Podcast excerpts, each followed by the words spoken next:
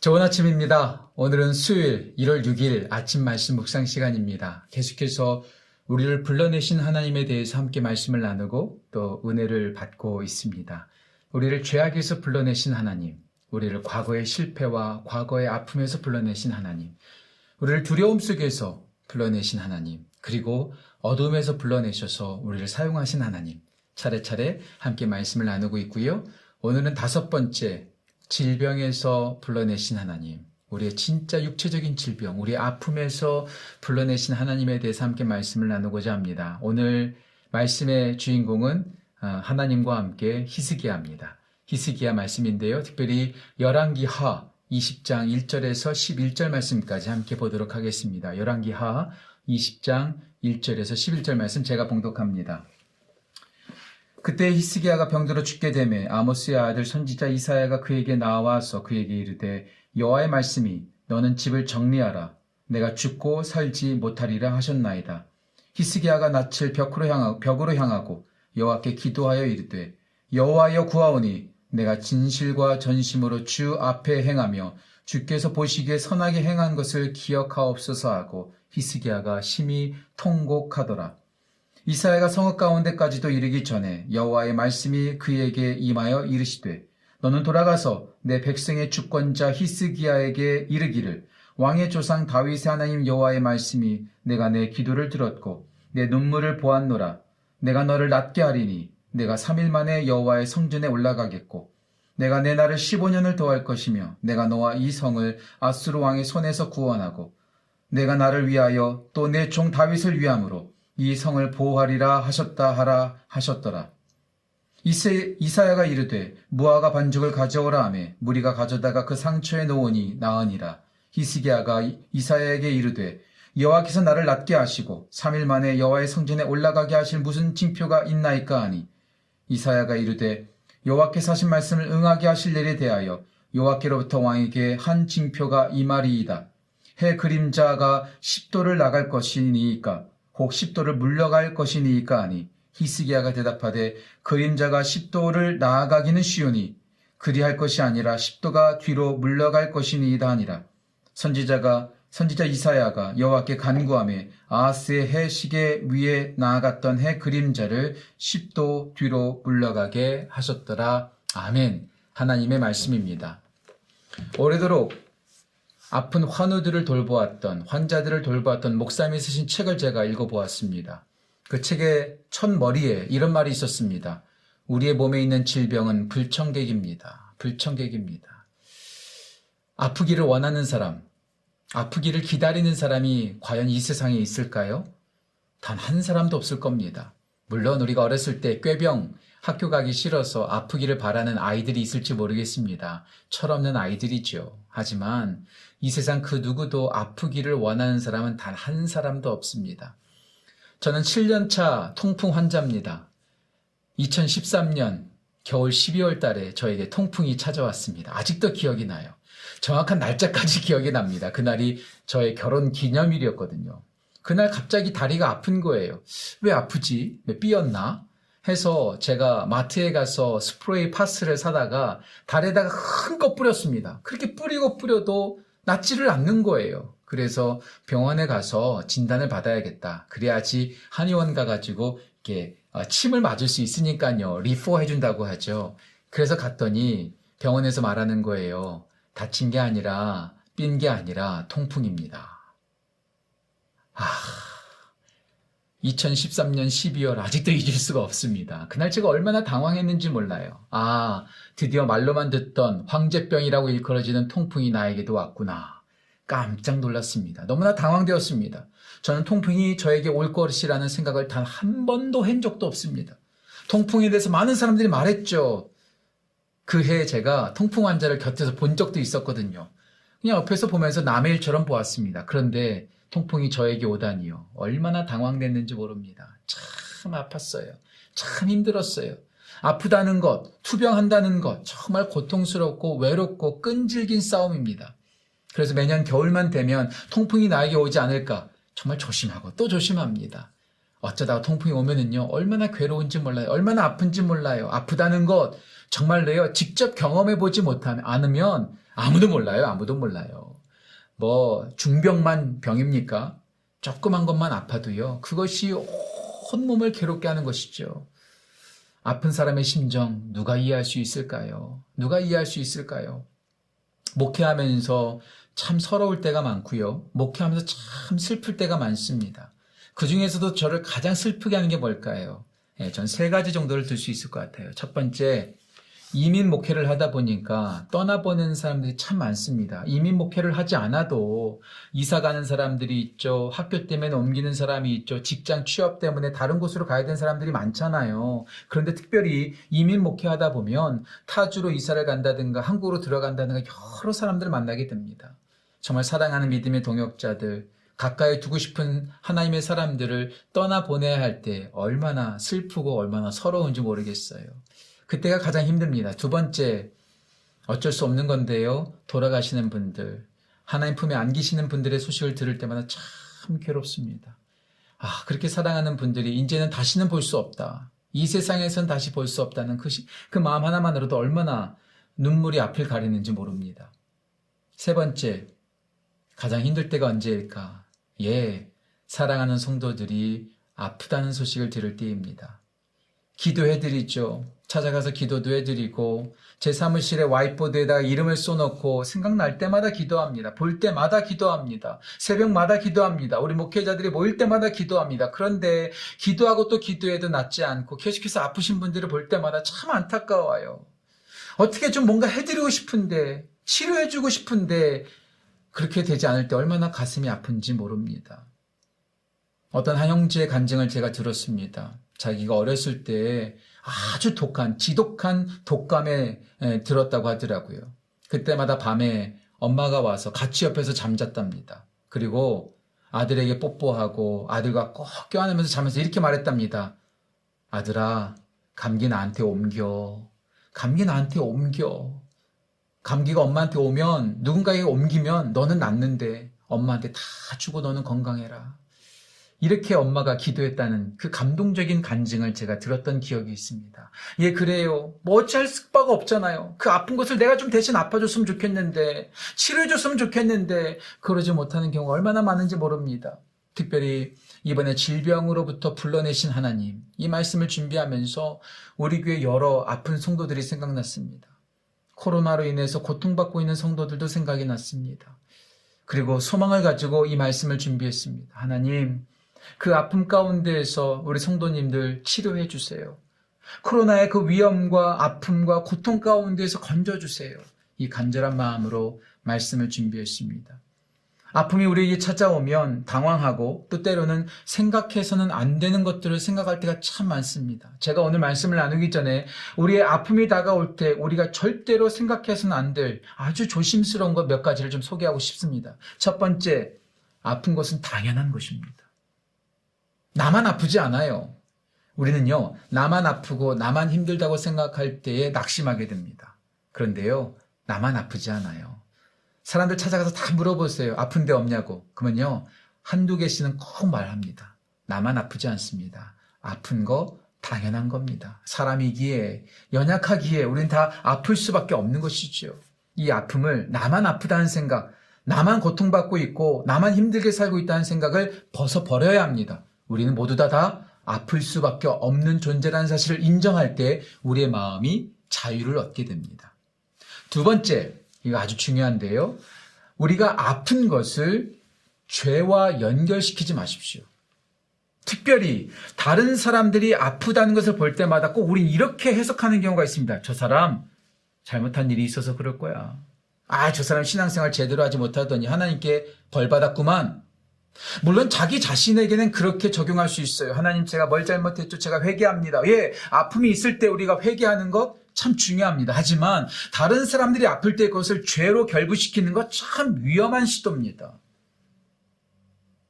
예수님께 제자들이 찾아와서 물어보죠. 요한복음 9장입니다. 날 때부터 소경된 자, 왜 저 사람 보지 못합니까?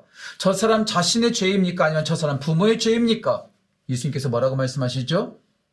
저 사람의 죄도 아니고 저 사람의 부모의 죄도 아니고 하나님께서 하실 일을 드러내기 위함이다라고 말하고 있습니다. 자기 자신에게는 엄격하십시오. 하지만 다른 사람들이 아프다고 해서 그것을 죄로 결부시키거나 잘못된 일로 결부시키는 것을 조심해야 합니다. 이것이 사람을 두 번 아프게 하는 겁니다. 질병보다도 그 사람을 더 아프게 합니다. 많은 분들이 아파요. 많은 분들이 힘들어요. 기도 응답을 받지 못해요. 그때마다 우리가 자주 인용하는 말씀이 있습니다. 전 기회가 될 때마다 이 말씀을 나눕니다. 기도 응답하지, 기도 응답받지 못하는 성도들을 볼 때, 가운데 있는 성도들을 볼 때, 우리가 흔히 이런 말씀을 함께 나눕니다. 시편 66편 18절을 보세요. 당신이 죄악을 품었기 까닭에 하나님께서 응답하시지 않는 거예요. 당신의 죄 문제가 있어요. 회개하세요. 회개하세요. 이렇게 말씀하시는 분들이 있습니다. 예, 맞아요. 우리가 죄 가운데 있기 때문에 질병에 걸릴 수 있습니다. 죄 가운데 있기 때문에 기도 응답 받지 않을 수 있습니다. 하지만 기억하십시오. 시편 66편 18절만 보면 그렇습니다. 하지만 여러분들 오늘 말씀 끝난 후에 성경 책을 꼭 필히 펼쳐서 꼭 확인하십시오. 시편 66편 18절에서는 우리의 마음의 죄악을 품어서 기도 응답받지 않으신다. 하나님께서 듣지 않으신다는 말씀이 있지만 시편 66편 19절에서는 이렇게 말하고 있습니다. 그러나 그러나 하나님이 실로 우리의 기도에 응답하셨다. 우리의 질병과 우리의 문제를 죄와 연결시키는 시도를 극히 조심하십시오. 다시 말씀드릴게요. 죄와 연결돼 있을 수도 있습니다. 제가 아프면 이런 기도합니다. 하나님, 제가 뭘 잘못했을까요? 하나님, 저를 용서해 주세요. 먼저 저는 회개부터 합니다. 하지만 무조건 그것이 죄의 결과라고 하는 것은 아주 위험한 것이고 그것이 타인일 경우에는 그 아픈 사람을 두 번 아프게, 더 크게 아프게, 더 괴롭게 만드는 것임을 절대로 잊지 마십시오. 다른 사람이 아플 때 당신 잘못해서 그런 거야 라고 말하기보다 얼마나 아프세요? 제가 기도할게요. 제가 정말 진심으로 기도할게요. 이렇게 말하는 것이 우리의 의무입니다. 어떤 분은 또 이렇게 말하더라고요. 내가 날마다 당신 위해서 기도하고 있습니다. 아프다는 소식 들었거든요. 내가 날마다 기도하고 있습니다. 아니 이게 저게 정말로 저를 위해서 기도하시는 기도하신다는 말인지 저 말이 진짜 꼬숩다고 말하는 것인지 좀 이렇게 헛갈릴 때가 있어요. 우리는 정말로 우리는 다른 사람들을 아프다고 정죄하는 것이 아니라 마음을 다해서 얼마나 아프세요? 제가 기도할게요. 기도할게요. 빨리 나으시도록 기도할게요. 우리가 할 것은 바로 그것밖에 없다는 것을 기억하십시오. 세 번째, 아플 때에 의학의 힘을 빌리는 것, 믿음 없는 행동이 아니다는 사실을 꼭 기억하십시오. 어떤 분은요, 아픈데 기도만 하면 되지 뭐. 내가 약 먹을 필요 뭐가 있어? 약 안 먹어. 의사 안 찾아가. 이렇게 말씀하시는 분들이 있어요. 예. 물론 그 믿음 제가 존중합니다. 하지만 그것은 맹신입니다. 오늘 본문 말씀 보시면 아시겠지만 히스기야를 치료할 때 이사야는 하나님의 말씀을 듣고 무화과 반죽을 그 상처에다 갖다 대는 것을 볼 수가 있습니다. 마가복음 2장을 보십시오. 예수님께서도 이렇게 말씀하시죠. 병든 자에게 의사가 쓸데 있다. 건강한 자에게는 의사가 쓸데 없다. 나는 그러므로 의인이 아니라 죄인을 부르러 왔다. 우리 예수님도 의사의 그 존재에 대해서 인정하셨다고 볼 수 있겠죠. 아플 때 약을 먹는 것, 의사를 찾아가는 것 절대로 믿음 없는 행동 아니라는 걸 기억하십시오. 의사를 찾아가십시오. 약을 드십시오. 하지만 의사를 찾아갈 때 기도하면서 찾아가십시오. 약을 먹을 때에도 간절히 하나님 이 약이 내 몸에서 워킹하게 하시고 내 몸을 새롭게 치유하도록 해주십시오라고 기도하면서 그 약을 드십시오. 절대로 믿음 없는 행동이 아님을 기억하십시오. 아픈 것은 당연한 것입니다.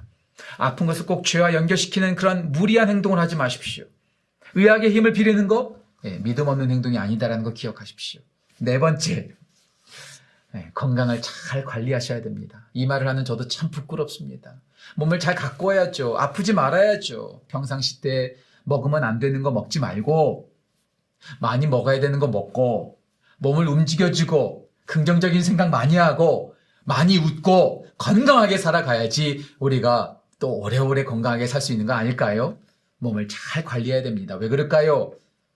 우리의 몸은 나만의 몸이 아닙니다. 우리는 어떤 몸이죠? 바로 하나님의 성전입니다. 내 거 아니에요. 하나님의 것이에요. 그렇다면 하나님께서 나에게 허락하신 이 몸을 잘 관리하고 잘 가꾸는 것도 믿음입니다. 그리고 나 혼자 사는 거 아니잖아요.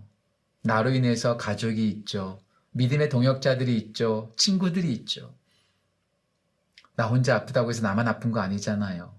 옆에 분들한테 우리가 슬프게 만들 수 있잖아요. 그러니까 건강을 잘 관리하시길 간절히 소망합니다. 네 가지 꼭 기억하십시오. 아픈 것은 당연한 것이다. 나만 아픈 거 아니다. 절대로 절망하지 말아라. 두 번째, 아픈 것을 죄와 꼭 연결시키지 마십시오. 세 번째, 의학의 힘을 빌리는 것도 지혜로운 겁니다. 믿음 없는 거 아닙니다. 네 번째, 건강. 하나님께서 주신 이 몸을 잘 관리하십시오. 마지막 다섯 번째 하나만 더 말씀을 드릴게요. 아플 때 무엇보다도 기도하십시오. 아플 때에 그 무엇보다도 기도하십시오. 오늘 히스기야는 넌 곧 죽을 거야. 짐 정리해. 너 이제 곧 죽을 거야. 이사 선자를 통해서 하나님의 메시지를 듣습니다. 천청병력과 같은 불청객이 찾아온 거죠. 죽을 거다라는 질병의 소식을 들었습니다. 이때 히스기야는 어떻게 했습니까? 기도했습니다. 오늘 히스기야가 어떻게 기도했는지를 보면서 우리를 질병에서 불러내시는 그 하나님의 은혜에 대해서 나누고자 합니다. 첫 번째, 그는 오직 기도했습니다. 오직 기도했습니다. 2절 말씀 보실까요? 2절에 이렇게 나옵니다. 히스기야가 낯을 벽으로 향하고 여호와께 기도하여 이르되 벽을 바라보고 면벽하면서 기도했습니다. 이것이 무슨 뜻일까요? 오직 기도입니다. 오직 하나님께 매달리는 거예요. 다른 것 바라보지 않고 먼저 하나님께 집중해서 마음을 다해서 기도하는 것이죠. 간절하게 기도하는 것입니다. 기도 외에 다른 거 없어요. plan B, plan C 없어요. 오직 하나님께, 옵션 없어요. 오직 하나님께만 매달리는 거예요. 기도는 그렇게 간절해야 되지 않을까요? 말을 많이 하고 오래 기도한다고 해서 그 기도가 능력 있는 거 아니죠. 신실하게, 간절하게 한마디 말을 해도 마음을 다하여 고백하는 기도가 진짜 기도가 아닐까요? 여러분 그렇다고 해서 오해하지 마십시오. 제가 목표하면서 가장 싫어하는 말이 하나 있습니다. 하나님의 마음을 바꾸는 기도. 하나님의 보좌를 흔드는 기도. 마치 하나님께 떼쓰는 것 같아요. 하나님은 주고 싶지 않은데, 옳은 게 아닌데, 자꾸 떼쓰면 하나님께서 주신다. 이렇게 오해할 만한 요소가 많거든요. 생각해 보세요. 제 딸이 저한테 칼 달라고 하면 제가 칼을 주겠습니까?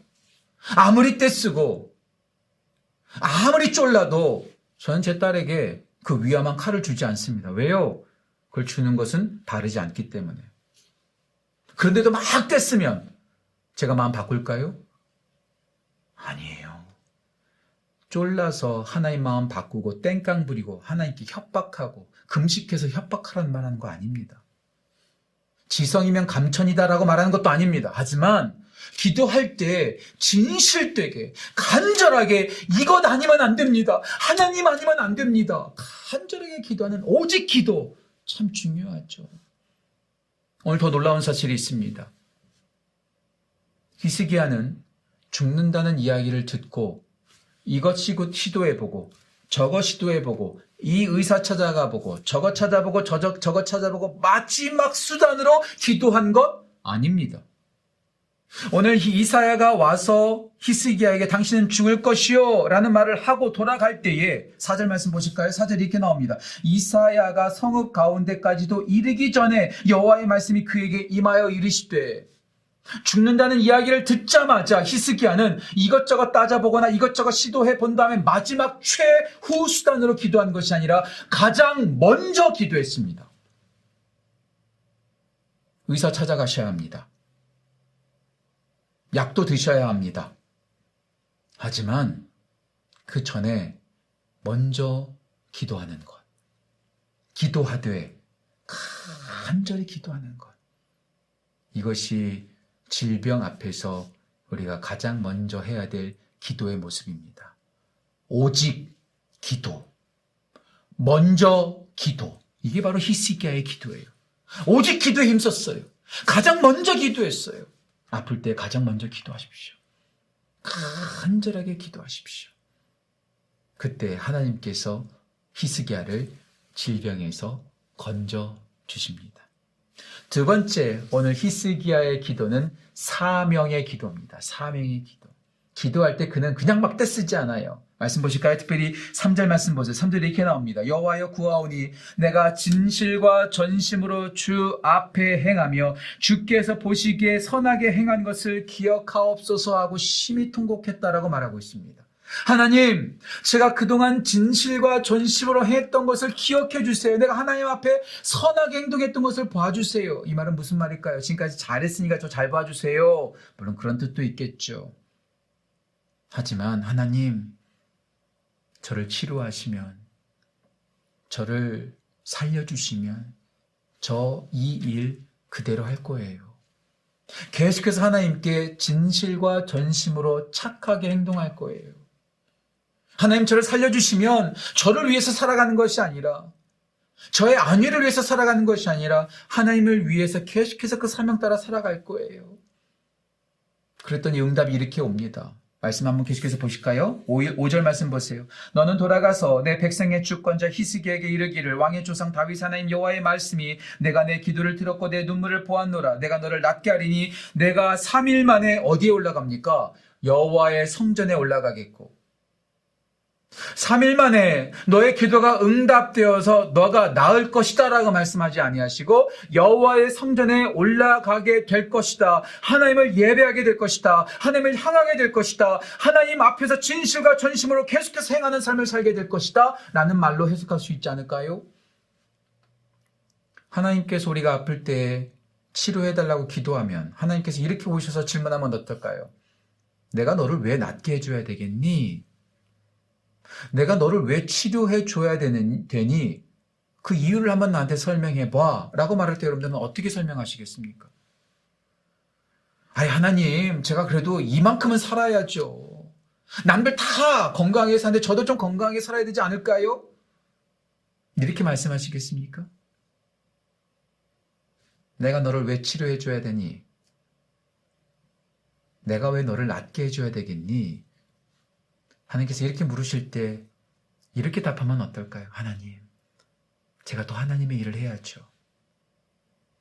하나님께서 저에게 명하신 일들이 많잖아요. 저에게 주신 가족들, 저에게 허락하신 사명들, 이것을 계속해서 저는 해야 되잖아요. 하나님, 저 그 일 계속해서 할 수 있도록. 저에게 허락하신 사람들을 잘 돌볼 수 있도록 저에게 건강 허락해 주세요. 사명 주세요. 그냥 자기 자신을 위해서 낫게 해달라고 기도한 것이 아니라 사명을 위한 기도를 드리고 있는 히스기야를 볼 수 있습니다. 요한 웨슬레가 이런 말 했다고 하죠. 사명이 있는 한 나는 불멸이다. 하나님께서 나에게 주신 사명이 있는 한 나는 불멸이다. 예, 그렇습니다. 사명을 따라 기도하십시오. 하나님, 제가 이 일을 하고자 합니다. 나에게 맡기신 이 사람들을 제가 계속해서 돌보기 소원합니다. 사명을 따라 기도하는 여러분 모두가 되시기를 간절히 소원합니다. 기스기야의 기도는 오직 기도 가장 먼저 기도였고 두 번째는 사명의 기도였습니다. 마지막 세 번째 영광의 기도입니다. 영광의 기도. 무슨 말이냐면 히스기야가 목숨이 연장됩니다. 15년 연장이 됩니다. 이를 통해서 가장 먼저 중요한 것이 무엇일까요? 오, 히스기야가 죽었다 살아났대. 히스기야가 스타가 되는 경우가 있어요. 불치병에서 치료받은 사람들, 그 사람이 주목받을 때가 있어요. 그러면 안 되죠. 우리가 죽을 병에서 치료되는 이유, 뭘까요? 바로 하나님이 드러나는 것이죠. 아까 제가 처음에 말씀을 드렸죠. 요한복음 9장에서 하나님, 예수님, 이 사람 날 때부터 소경된 자는 누구 때문에 이렇게 됐습니까? 예수님께서 말씀하셨죠. 하나님께서 하시는 일을 드러내기 위함이다. 요한복음 11장에서 나사로가 아프다는 얘기를 듣고 예수님께서 뭐라고 말씀하시죠? 요한복음 11장 4절 말씀 이 병은 죽을 병도 아니요 하나님의 영광을 위한 것이다. 히스기야가 살아남으로 우리가 병에서 치유받음으로 내가 스타가 되고 내가 주목받고 내가 간증하면서 다니는 것이 아니라 나를 치료하신 그 하나님이 높임을 받고 하나님의 하나님 되심이 드러나는 것 이것이 바로 기도의 최종 목적입니다. 그래서 예수님께서 우리에게 가르쳐 주신 기도 마지막에는 대개 나라와 영광이 하나님 아버지께 있사옵나이다. 하나님께 영광 돌리는 것이죠. 그렇습니다.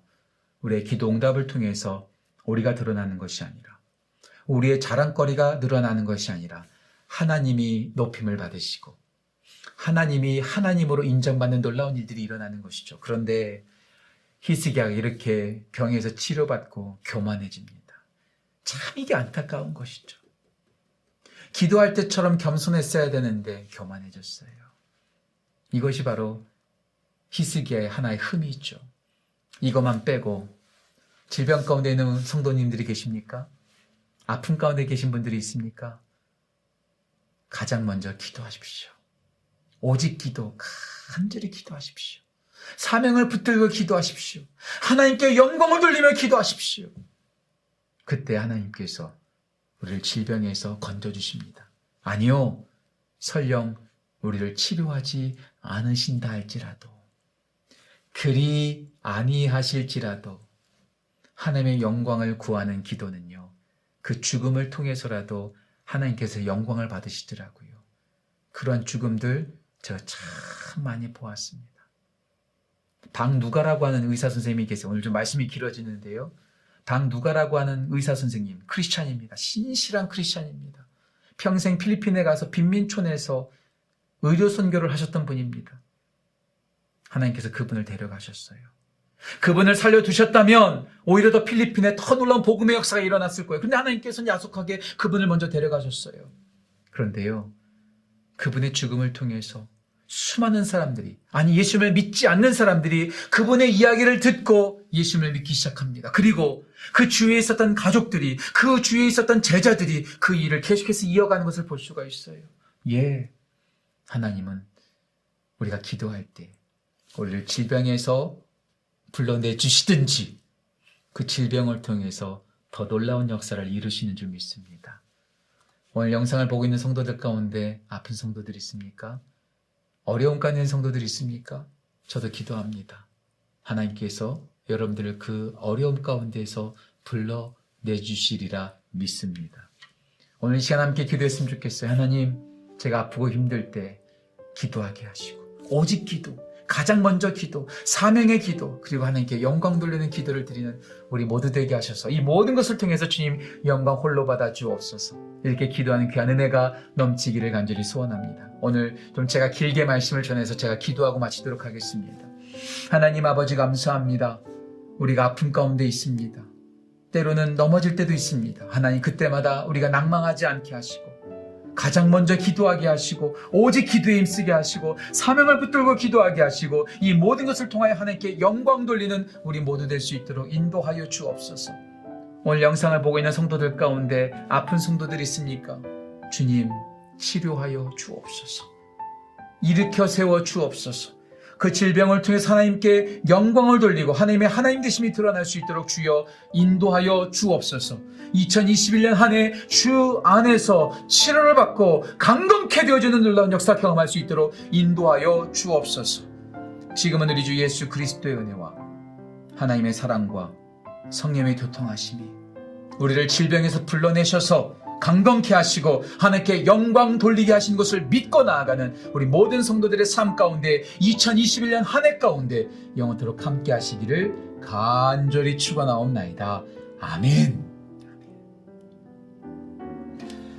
2021년 건강하십시오. 여러분들 주 안에서 강건하십시오. 오늘 하루도 행복하시기를 주님의 이름으로 축복합니다.